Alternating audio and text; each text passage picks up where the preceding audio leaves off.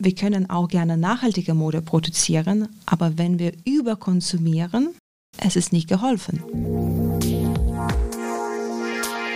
Wirtschaft Düsseldorf am Platz. Liebe Zuhörerinnen und Zuhörer, wir, die iFishing GmbH, freuen uns sehr darüber, den heutigen Podcast präsentieren zu dürfen. Als am Rhein angesiedeltes IT-Systemhaus freuen wir uns, dass die regionale Wirtschaft durch Wirtschaft Düsseldorf Unplugged eine neue Stimme bekommen hat. Düsseldorf ist Fairtrade-Hauptstadt, bekennt sich zur Agenda 2030 und stellt das Erreichen der nachhaltigen Entwicklungsziele als Leitlinie in den Mittelpunkt seines Handelns. Gleichzeitig steht Düsseldorf auch für das Thema Mode und in dem Zusammenhang muss man leider sagen, dass die Modebranche zu den schmutzigsten Branchen der Welt gehört. 25 Prozent der Mikroplastik, die in die Umwelt geraten, stammen aus der Modeindustrie. 10 Prozent der weltweiten Treibhausgasemissionen werden von der Mode- und Schuhindustrie verursacht. Im Umkehrschluss bedeutet das, der Ruf nach nachhaltigen Konzepten wird immer dringlicher. Neue Ideen müssen her. Lösungsansätze, um sowohl der Branche als auch uns Menschen, der Umwelt und dem Planeten eine Perspektive zu geben. Mein Name ist Andrea Greuner und ich habe heute Dr. Monika Haug zu Gast, eine Frau mit Visionen. Sie hat die Plattform Repair Rebels ins Leben gerufen. Bei Repair Rebels geht es, wie der Name schon sagt, ums Reparieren, um dadurch bestehende Kleidungsstücke und Accessoires langlebiger zu machen. Und nicht nur das, als genialen Nebeneffekt unterstützt sie damit auch noch das lokale Handwerk und sorgt für Wirtschaftsaufschwung bei schwindenden Branchen. Wie das genau funktioniert, was sie bewogen hat, Repair Rebels ins Leben zu rufen und was ihre Vision von einem nachhaltigen Leben ist, erklärt sie mir in unserer aktuellen Folge von Wirtschaft Düsseldorf Unplugged. Liebe Monika, ich freue mich sehr, dass du da bist. Ähm, wir machen es immer so, dass wir mit sechs Fragen in 60 Sekunden starten mhm. um den äh, Talkgast so ein bisschen kennenzulernen. Wenn du Lust hast, mhm. würde ich sagen, starten wir durch. Okay, perfekt. Bist du bereit, ja? Ja. Super. Welches Kleidungsstück hast du dir als letztes gekauft? Als letztes gekauft? Gute Frage. Lange nichts mehr. Tatsächlich lange nichts mehr. Ich versuche zu vermeiden, äh, neue Kleidungsstücke zu kaufen. Ich liebe Mode. Ähm, ich habe auch in der Modebranche lange gearbeitet und ich habe wahnsinnig viele Kleidungsstücke, auch sehr, sehr viele Schuhe. Warum ich so viele habe? Weil ich entsorge nichts. Für mich ein paar Schuhe ist tatsächlich ein Investment. Äh, ich kaufe was für Leben. Dementsprechend habe ich sehr, sehr viele Kleidungsstücke und jetzt gerade versuche ich das zu reduzieren. Also so erkläre ich es meinem Mann auch. Wobei ich auch, ich bin auch kein Wegschmeißer. Ich bin ehrlich gesagt auch ein Neukäufer, Käufer, deswegen wird es immer voll. Aber ich bin auch kein, überhaupt kein Wegschmeißer. Ich, das hat sich irgendwie so, ich finde auch ein Trend kommt ja immer wieder, gerade in der Modebranche, ne? da diskutieren wir ja später auch nochmal drüber. Letztlich halten sich ja die Trends immer wieder in Zyklen. Eigentlich kann man ja auch mit gutem Gefühl modische Teile behalten, um sie dann zehn Jahre, 15 Jahre später wieder rauszuholen. Ne? Auf jeden Fall. Mhm. Ähm, das Problem ist, dass der Platz zu Hause fehlt. Ja, das stimmt. Sehr gut. Also jetzt sind wir in der ersten Frage ich schon so lange. Ich habe tatsächlich ähm, neue Schränke im Keller gebaut. Jetzt ist auch voll. Und dann muss man irgendwann sagen, stopp. Jetzt reicht's. Ab jetzt wird repariert. Da kommen wir ja gleich drauf. Genau. Ich, ich mache noch mal die anderen fünf Fragen. Wofür würdest du unvernünftig viel Geld ausgeben? Unvernünftig vielleicht nicht unbedingt. Ähm, vernünftig. Ich rahme sehr gerne Bilder, die meine Tochter mir malt. Und dafür tatsächlich investiere ich und das mache ich äh, bei einem Herr, der das, der das professionell macht. Das kostet viel, aber das sieht wunderschön aus. Aber das er heißt, nutzt, die malt auch toll. Sie malt toll mhm. äh, und das ist ein Investment, wo ich sage, okay, das war teuer, aber jemand hat mit Händen gearbeitet und das ist ein echtes Museumsglas äh, wow. und das mache ich sehr gerne. Vor kurzem habe ich eine Stickerei meiner Uroma auch rahmen lassen. Wow. Und das war ein Geschenk für mich, äh, was mir sehr viel Freude bringt, ja. Wow. Worauf achtest du, wenn du dir was Neues kaufst? Wenn ich was Neues kaufe, in erster Linie, ob mir das gefällt.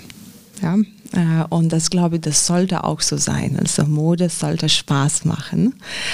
Und wenn mir das gefällt, ich schaue immer meistens, was steht auf die Labels, äh, welche äh, Materialien werden äh, benutzt.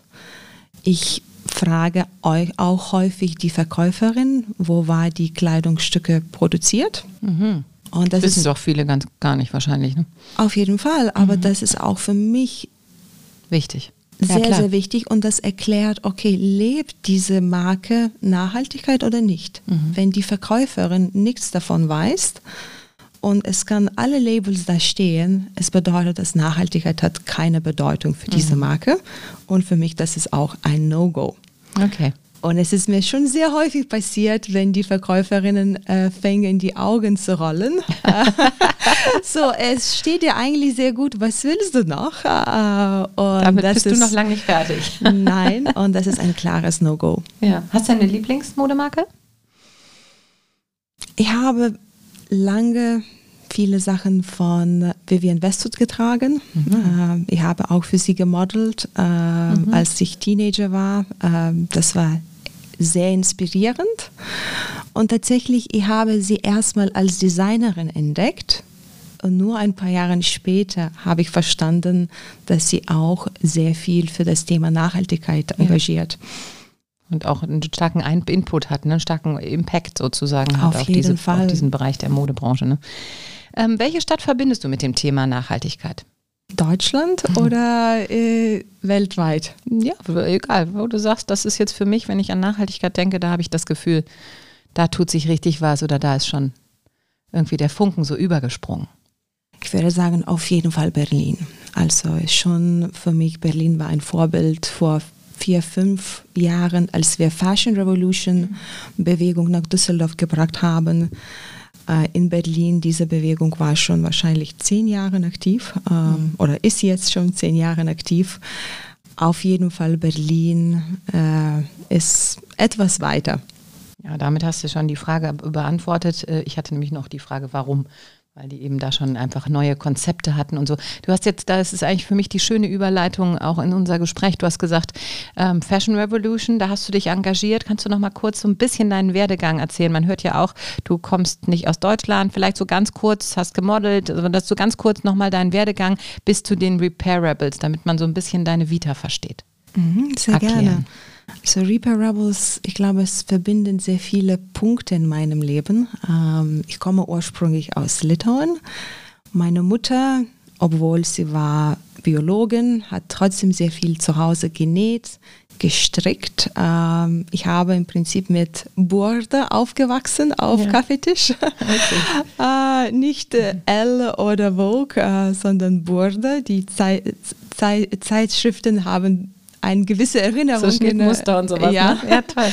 äh, auf jeden Fall. Ich habe auch gelernt an der Schule, wie man näht, repariert. Ähm, damals fand ich das etwas sexistisch, weil Mädchen müssten kochen und nähen lernen. Jungs haben mit Holz gearbeitet. Allerdings bin ich sehr dankbar, dass ich das gelernt habe und diese Fähigkeiten habe. Als ich 15 Jahre alt war, habe ich angefangen als Model zu arbeiten und das habe ich sechs Jahre lang gemacht, weltweit gereist, sehr viel gesehen, die Modeindustrie voll erlebt, äh, meinen Mann kennengelernt und dann in Düsseldorf gelandet. Ähm, Modeindustrie komplett verlassen, äh, klassisches BWL-Studium gemacht, in Finanzbranche gearbeitet und ich habe gedacht, diese Phase ist vorbei. Allerdings, als ich entschieden habe, meine Promotion zu machen äh, im Bereich Open Innovation und End Unternehmertum, habe ich entschieden, Modeindustrie zu analysieren, zu, zu sehen, ist die Modeindustrie innovativ, wie funktionieren Innovationsprozesse. Und äh, in dieser Zeit als erwachsene Frau, als Feministin, als Mutter könnte ich einfach nicht die Nachhaltigkeits- und soziale Themen ignorieren. Mhm. Und das hat mich motiviert, mich äh, mehr damit zu kümmern. Ähm, in dieser Zeit bin ich auf Fashion Revolution Bewegung gestoßen. Fashion Revolution ist etwas ähnlich wie Fridays for Future, ist eine Bewegung für mehr Nachhaltigkeit in der Modebranche und für mehr Bewusstheit, was um Konsumenten geht. Und das war, glaube ich, 2018, als ich und meine Freundin Anja Gref, äh, die übrig ba Bankerin ist und nicht aus der Modebranche kommt, wir haben zusammen gesagt, wie kann es sein, dass wir hier in Düsseldorf über das Thema Nachhaltigkeit in der Modebranche gar nicht sprechen? Und wie kann es sein, dass diese globale Bewegung ist auch nicht hier in Düsseldorf? Und dann haben wir entschieden, das hier zu bringen, äh, koordiniert und angefangen, erste Events zu organisieren, Menschen zusammenzubringen. Eine unserer ersten Redner war auch Heiko Wunder, mhm. den du kennst. Mhm, äh, genau. Dementsprechend sind wir auch jetzt sehr mit die ganze Szene und Nachhaltigkeitsszene in Düsseldorf verbunden. Ja, und da bist du ja auch bis heute total aktiv und hältst auch Vorträge und so, also bringst dich da ganz intensiv ein. Ne? Auf jeden Fall. Und du hast eben gerade gesagt, ähm, Repairables ist so ein bisschen die Konsequenz aus allem. Ähm, bist du damit noch eine Rebellin? Das ist ja auch so ein bisschen die Frage. Es ist ja, es wird ja unglaublich viel geredet und wir wissen auch alle, dass wir was tun müssen. Aber ähm, es ist halt irgendwie trotzdem, glaube ich, schwer, dass es am Ende beim Endkonsumenten ankommt. Uh auf jeden Fall. Ähm, ich glaube, die Rebellen im Sinne, dass wir wollen die Modeindustrie bremsen. Und wir denken, dass die Modeindustrie, wie sie jetzt funktioniert, hat keine Zukunft. Ja, 100 ja. Millionen Tonnen, das muss man vielleicht auch nochmal, Bekleidung werden jährlich produziert. Also das ist ja so, eine Irrsinnszahl hat sich verdoppelt seit 2000. Also das ist ja brutal und natürlich die völlig falsche Richtung. Ne?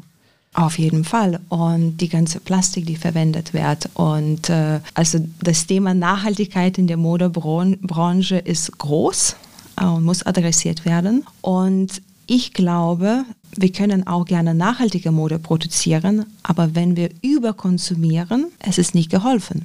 Ja, wir können auch äh, genauso gut nachhaltige T-Shirts jede zwei Monate wechseln äh, und natürlich die ganze Umweltschaden damit produzieren. Mm, das ist nämlich auch bei mir so ein Thema. Also das wäre halt auch hier eine Frage gewesen, weil na klar, alle reden jetzt über Nachhaltigkeit, die Marken kommen mit nachhaltigen Kollektionen. Das ist natürlich schon mal toll, gar keine Frage, weil es natürlich da auch um soziale Standards und sowas geht. Da sind wir ja an einem anderen Punkt. Aber die, die Ware ist ja da also es ist ja einfach diese Überproduktion geht dadurch ja nicht weg, wie du sagst, ne? Und ist, wo ist dann die richtige Entwicklung? In welchem Bereich muss sich die Modebranche eigentlich entwickeln? Das, Auf jeden Fall. Ja? Und ich glaube, diese Dominant Logic in der Modeindustrie war immer so, so billig wie möglich zu produzieren und so viel wie möglich zu verkaufen und dann die Konsumentinnen vor allem zu erzählen, okay, dir fehlt was, du musst wieder was Neues kaufen. Ja? Und das hat die Modeindustrie besonders gut gemacht. Ja? Modeindustrie hat uns konditioniert, uns schlecht zu fühlen, wenn wir vielleicht zwei Monate nicht shoppen gegangen sind. Äh, Modeindustrie hat immer gesagt, okay, eine neue Saison kommt, man muss unbedingt was Neues kaufen. Ja? Und ich glaube, diese Logik müssen wir ändern. Glaubst du, das ist ja auch der Grund, warum es den Menschen teilweise so schwer fällt, eben umzudenken, weil es sich in den Köpfen so etabliert hat? Auf jeden Fall. Äh, wir kennen auch die Slogans Schrei von Glück. Ja, ja, ja. Kauf dich glücklich. Ähm, äh, Shopping is cheaper than therapy. Äh, ja, das. Äh ich meine, da ist, kann man sich ja selber auch nicht frei von machen. Das ist ja manchmal auch so, ne? Oder man geht was, kauft sich was zu essen oder was auch immer. Aber so dieses Konsumgefühl, das ist natürlich leider damit manchmal so verknüpft, ne? Auf jeden Fall. Und das andere große Thema ist Sales. Wir sind gewohnt, gewöhnt immer was reduziert zu kaufen. Äh, und das tut auch nichts Gutes. Äh, mhm. Wir kaufen zu viel, vielleicht auch das, was wir vielleicht nicht brauchen. Muss man sich immer an die eigene Nase fassen.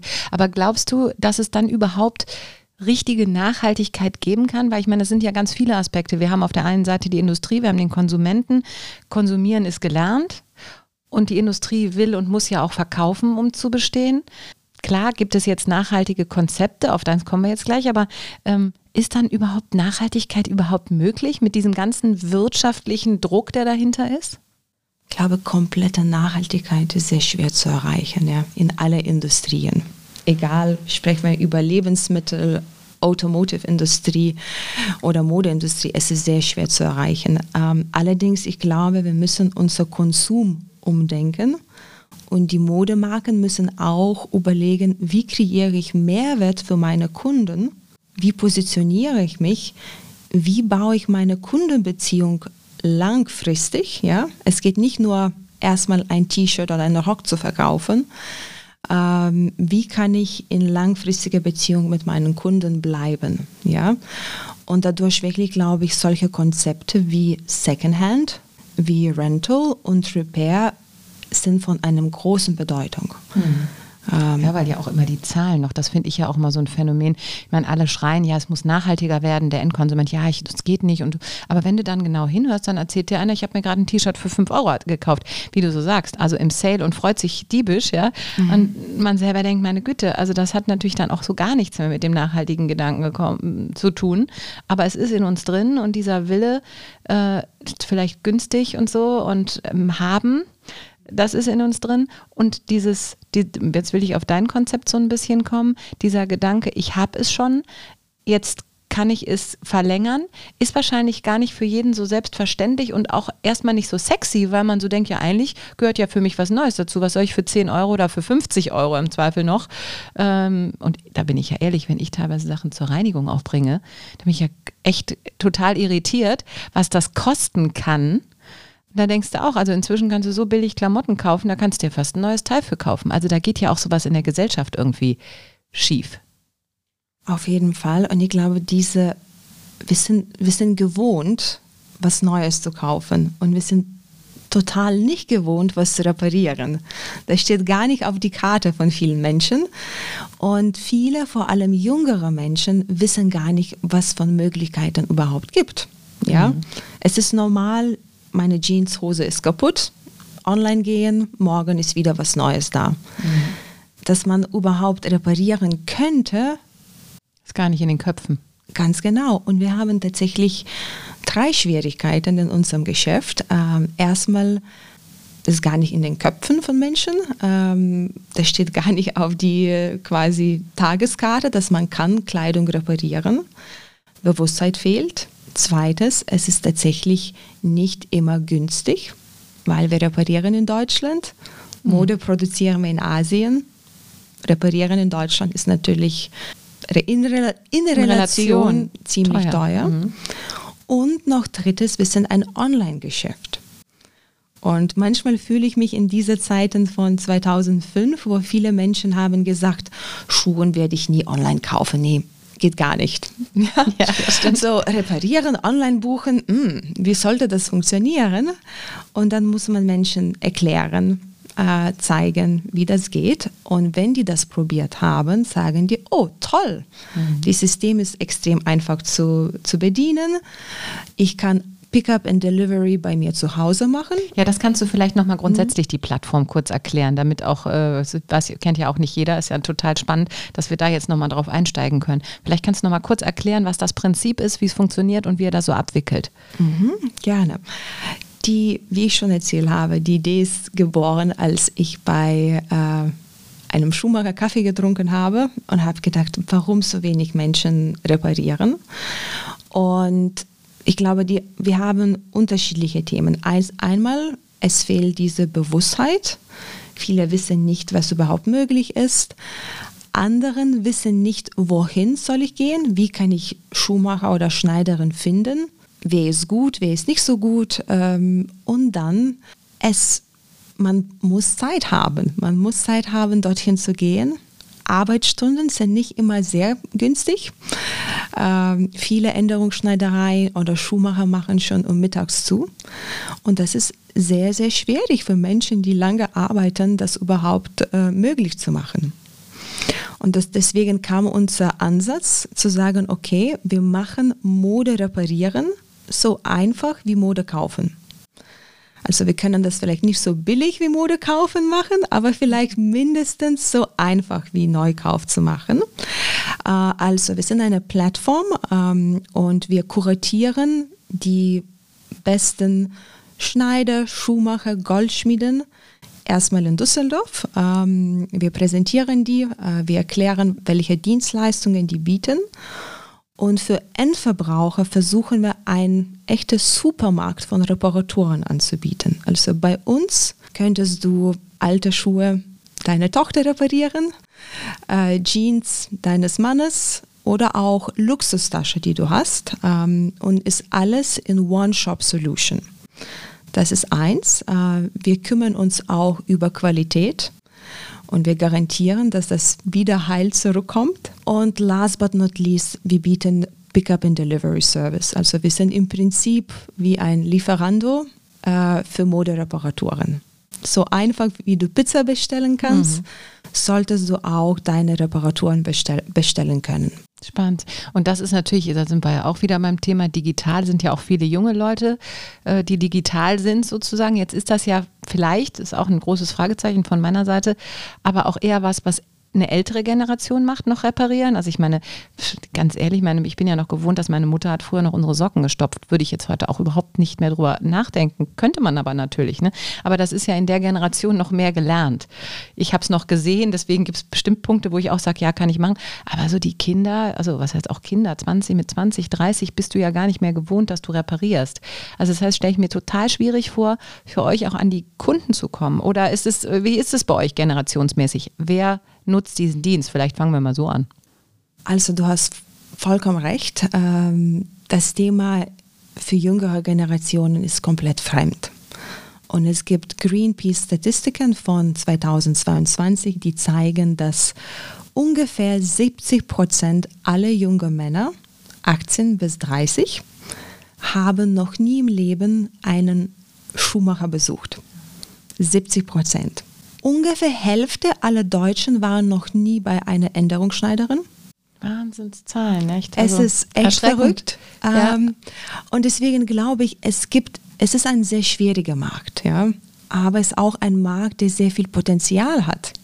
Wenn wir einmal diese alle Menschen überreden, dass Reparieren doch sinnvoll ist, ich glaube, wir können viel schaffen. Ähm, das ist zu einem wenn wir jetzt, wir haben natürlich jetzt über die letzten vier, fünf Monate extrem viel gelernt, weil wir haben unsere Plattform Ende August gelauncht, online gestellt und könnten wir tatsächlich sehr nah mit Konsumenten lernen, äh, wie das alles funktioniert. Und die Menschen sind extrem unterschiedlich. Wir haben Menschen, die bei Caritas arbeiten und finden das Thema extrem schön und die wollen uns unterstützen.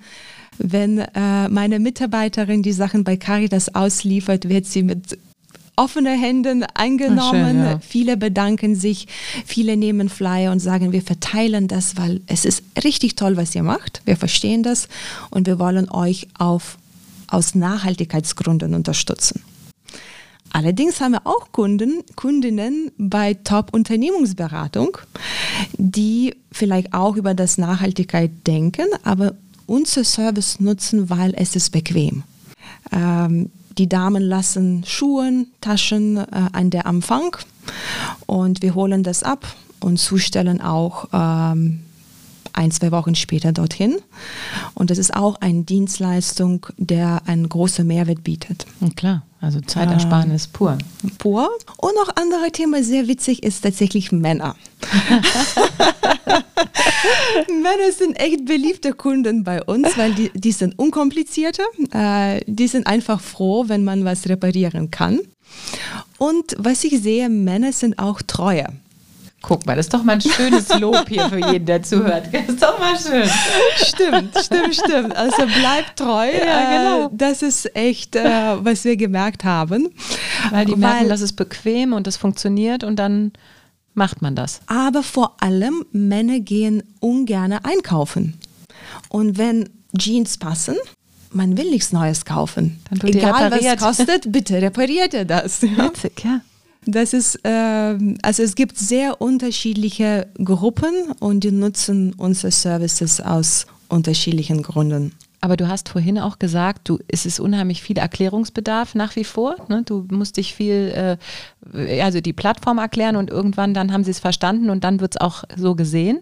Ähm, wie kommst du an die Leute? Also wie schaffst du es, dir Gehör zu verschaffen? Also, wir versuchen natürlich, das Thema Marketing ist sehr groß für uns und Branding auch. Also mit Reparables wollen wir eine Marke kreieren, wo Menschen sagen, okay, ich bin stolz zu reparieren, ich bin stolz, Reparables Sticker auf meinem Rucksack zu tragen. Also wie erreichen wir unsere Kunden? Ähm, also für uns von Anfang an, es war sehr wichtig, eine starke Marke zu kreieren. Mhm. Ja, weil wir wollen das Reparieren cool machen. Wir wollen, dass Menschen stolz darauf sind. Wir wollen, dass Menschen über Reparaturen im Bars sprechen und erzählen, was alles das repariert geht. war und mhm. was alles geht äh, überhaupt. Ähm, und deswegen haben wir viel in unser Marketing und Branding investiert, viel Energie, viel Zeit. Und gerade machen wir ziemlich viel auf Instagram, auf sozialen Medien, einfach, dass wir jüngere Menschen gut erreichen können. Natürlich als sehr kleines Startup haben wir nicht die Budgets, uns Billboards zu leisten oder Zeitungswerbung äh, äh, zu ermöglichen. Ja, aber die Wege, die möglich sind, die geht ihr eben auch digital dann, ne? Digital, also genau. Das ist ja auch also, eine Riesenchance heute, muss man sagen. Darüber kann man ja auch viel machen, ne? Auf jeden Fall. Und gerade nutzen wir viel Instagram für, für unsere Zwecke. Gleichzeitig profitieren wir auch sehr von unserer Community. Also Menschen promoten uns, Menschen finden das toll. Viele nehmen einfach viele Flyer und sagen, okay, ich gehe und das verteile ich mhm. oder ich erzähle meine Freundin darüber und äh, das hilft uns auch enorm. Ja, und da bei euch ist ja, das habe ich ja im Intro auch gesagt, eigentlich der, der sensationelle Nebeneffekt, dass das ganze Thema Handwerk auch lokal nochmal so angeschoben wird, weil ist ja leider auch kein Geheimnis, dass äh, das immer schwieriger wird, auch für die kleinen Händler, äh, in dem Fall äh, ja Handwerker, die großen, das läuft Elektro und was weiß ich, aber so kleine Handwerkbetriebe, ob es der Schneider ist, ob es der Schuster ist, die haben es immer schwerer, weil eben nachhaltig nicht mehr irgendwie repariert wird und die unterstützt ihr ja auch. Also das ist ja auch nochmal ein Riesenmehrwert. Spürt ihr da auch, dass das, muss ja auch im Sinne der Stadt sein, muss man sagen, ne? verlieren ja sonst auch Arbeitskräfte. Spürt ihr das oder dass die Stadt da sagt, dass solche Konzepte werden unterstützt oder seid ihr da auf weiter Flur allein? Uns hört keiner. also das Thema Lokalität ist natürlich sehr groß bei uns. Ähm, das hilft uns natürlich, das nachhaltig zu machen, weil wir wollen kürze Wege haben und wir wollen die existierenden kleinen Betriebe unterstützen. Ähm, wir bekommen sehr viel Liebe durch unsere Konsumenten, weil die finden das sehr sympathisch. Wir zeigen unsere Handwerker natürlich auch auf unserer Webseite und wenn du deine Schuhe repariert bekommst, weißt du auch, wer das gemacht hat. Also für uns ist extrem wichtig, dass diese Nähe zu Mensch bleibt. Ähm, was um Stadt geht, ich glaube, wir würden tatsächlich mehr Unterstützung hoffen, weil das Thema nachhaltige Mode und neue Geschäftsmodelle sind noch sehr früh und es ist tatsächlich nicht einfach, uns profitabel äh, zu wirtschaften. Ja? Mhm. Ähm, allein ob das wäre eine Miete oder ähm, ja, eben sind so zwei Komponenten. Einmal dieser Start-up-Gedanke, da ist ja eh schon schwieriger. Und dann noch der nachhaltige Gedanke, der ja langfristig funktionieren muss, wo wir ja auch noch am Anfang sind. Muss man ja auch fairerweise sagen, es gibt ja jetzt immer mehr neue äh, nachhaltige Modelle, weil das einfach noch eine zukunftsträchtige Branche ist, ne, in jedem Bereich. Also es ist Nachhaltigkeit, es fängt ja für uns erst so richtig an, der Gedanke. Klar reden schon alle lange drüber, aber dass sich jetzt so wirtschaftlich was tut, muss man ja ehrlicherweise sagen, ist ja auch noch nicht so lange. Ganz genau. Also nachhaltige Geschäftsmodelle aufzubauen. Es ist nicht unbedingt einfach, vor allem in diesen Zeiten. Mhm. Es ist sehr schwierig, Menschen zu erklären, warum sollte ich 20 Euro für ein T-Shirt bezahlen. Klar, der Konsument 15. ist preissensibel geworden, ja. auch, auch natürlich durch die ganzen Krisen jetzt und so. Da kommt ganz genau, ja, wahnsinnige ganz Herausforderung. Genau. Ähm, und natürlich auch unser Thema Reparatur. Ähm, äh, wir brauchen sehr viel Erklärung wir brauchen auch viel Marketing. Und wie du gesagt hast, Sexiness. Sexiness, ja. ja. Also äh, da, das ist auf jeden Fall äh, wichtig und natürlich auch Plattformgeschäftsmodelle brauchen viel Zeit bis die, äh, bis die etabliert sind. Ja, bis durchdringen am Ende, so die ganze Community, weil du natürlich jeden abholen kannst. Vom Kind, das sagt, Mami, finde ich cool, das muss abgeholt werden, bis hin eigentlich zu, zu jedem Oldie in Anführungsstrichen, der sagt, ich finde es toll, dann kann ich auch nochmal meine Sachen reparieren, ohne vielleicht auch aus dem Haus zu müssen. Also du, ihr, ihr bietet ja eine unglaubliche Bandbreite am Ende und äh, könntet jeden User gebrauchen.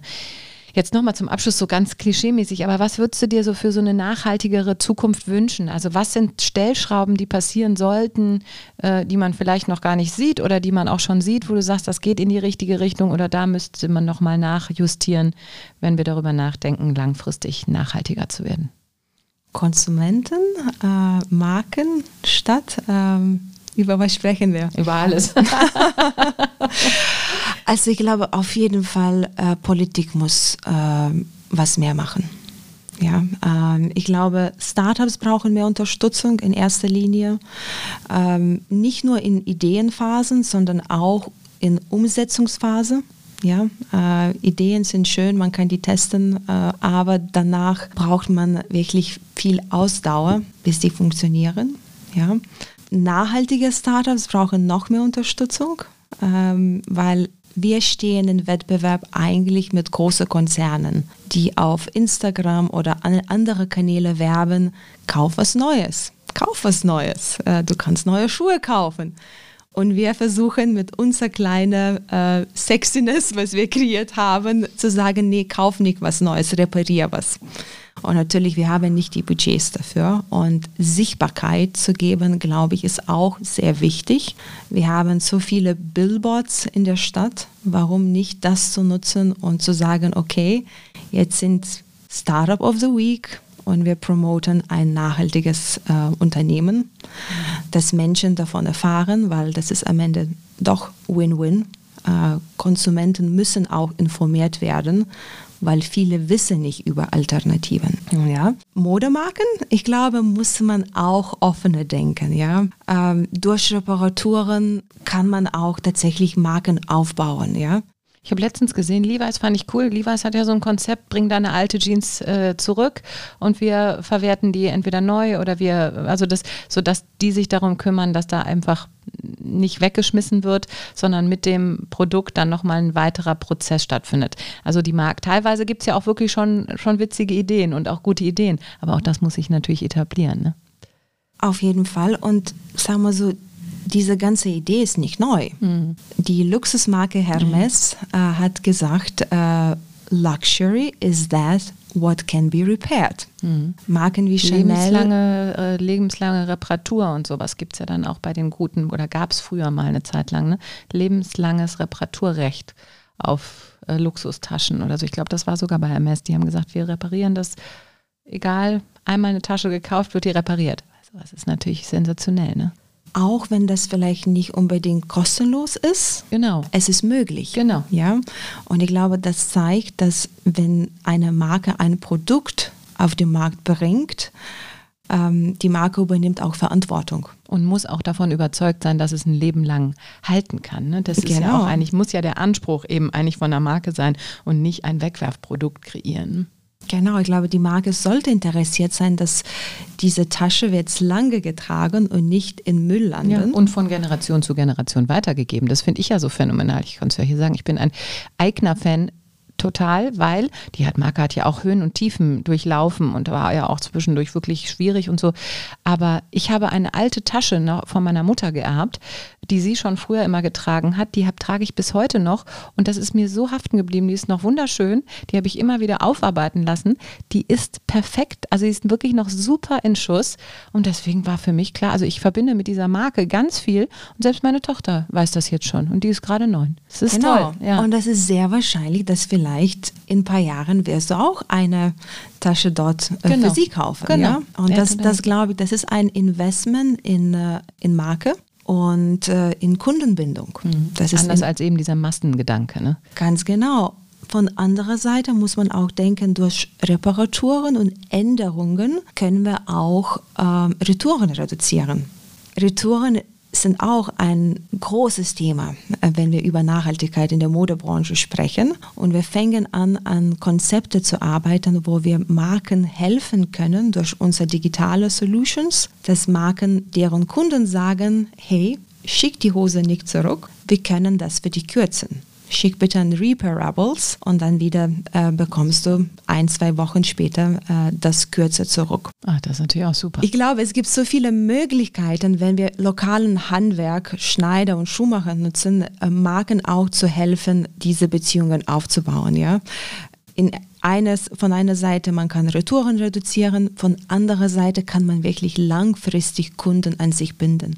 Hm, ja, spannend. Also es ist, äh, wir könnten ja stundenlang so weiterreden, muss man sagen. Es ist ein ganz breites Feld. Ich glaube, was wir alle mitnehmen aus dem Gespräch ist, dass da ganz viel Luft nach oben ist, dass es natürlich darum gehen muss, dass man die Sexiness in eurem Fall hervorhebt und sagt, nicht nur neu kaufen macht glücklich, sondern reparieren macht glücklich und das Durchdringen des Marktes mit neuen Konzepten und äh, die Leute auch dazu zu motivieren, es zumindest mal auszuprobieren und dann zu sehen, es ist total convenient und ich habe vielleicht sogar mein Lieblingsteil kann ich erhalten und brauche nicht einfach was Neues. Also es ist ja ein sehr breites Feld, muss man sagen. Auf jeden also. Fall und reparieren macht glücklich. Ja, ich, ich das, ist der perfekte, sagen, das ist der perfekte Abschluss. Äh, und wirklich ein paar Beispiele zu, zu geben. Wir haben sehr viele Kundinnen, die sagen, Gott sei Dank, er existiert, äh, weil diese Tasche könnte keiner retten. Ja? Ich kann meine alte Schätze wieder retten.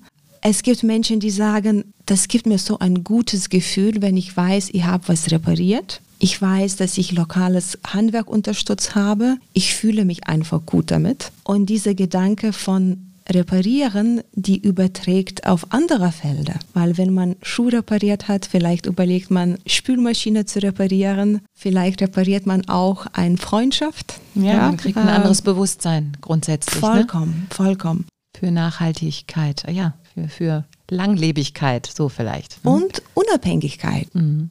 Ja, spannend. Also, ich danke dir sehr, dass du da warst. Ich äh, glaube, da werden wir noch ganz viel drüber reden in der Zukunft.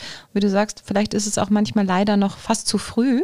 Also solche Konzepte brauchen momentan noch wahnsinnig viel Erklärungsbedarf.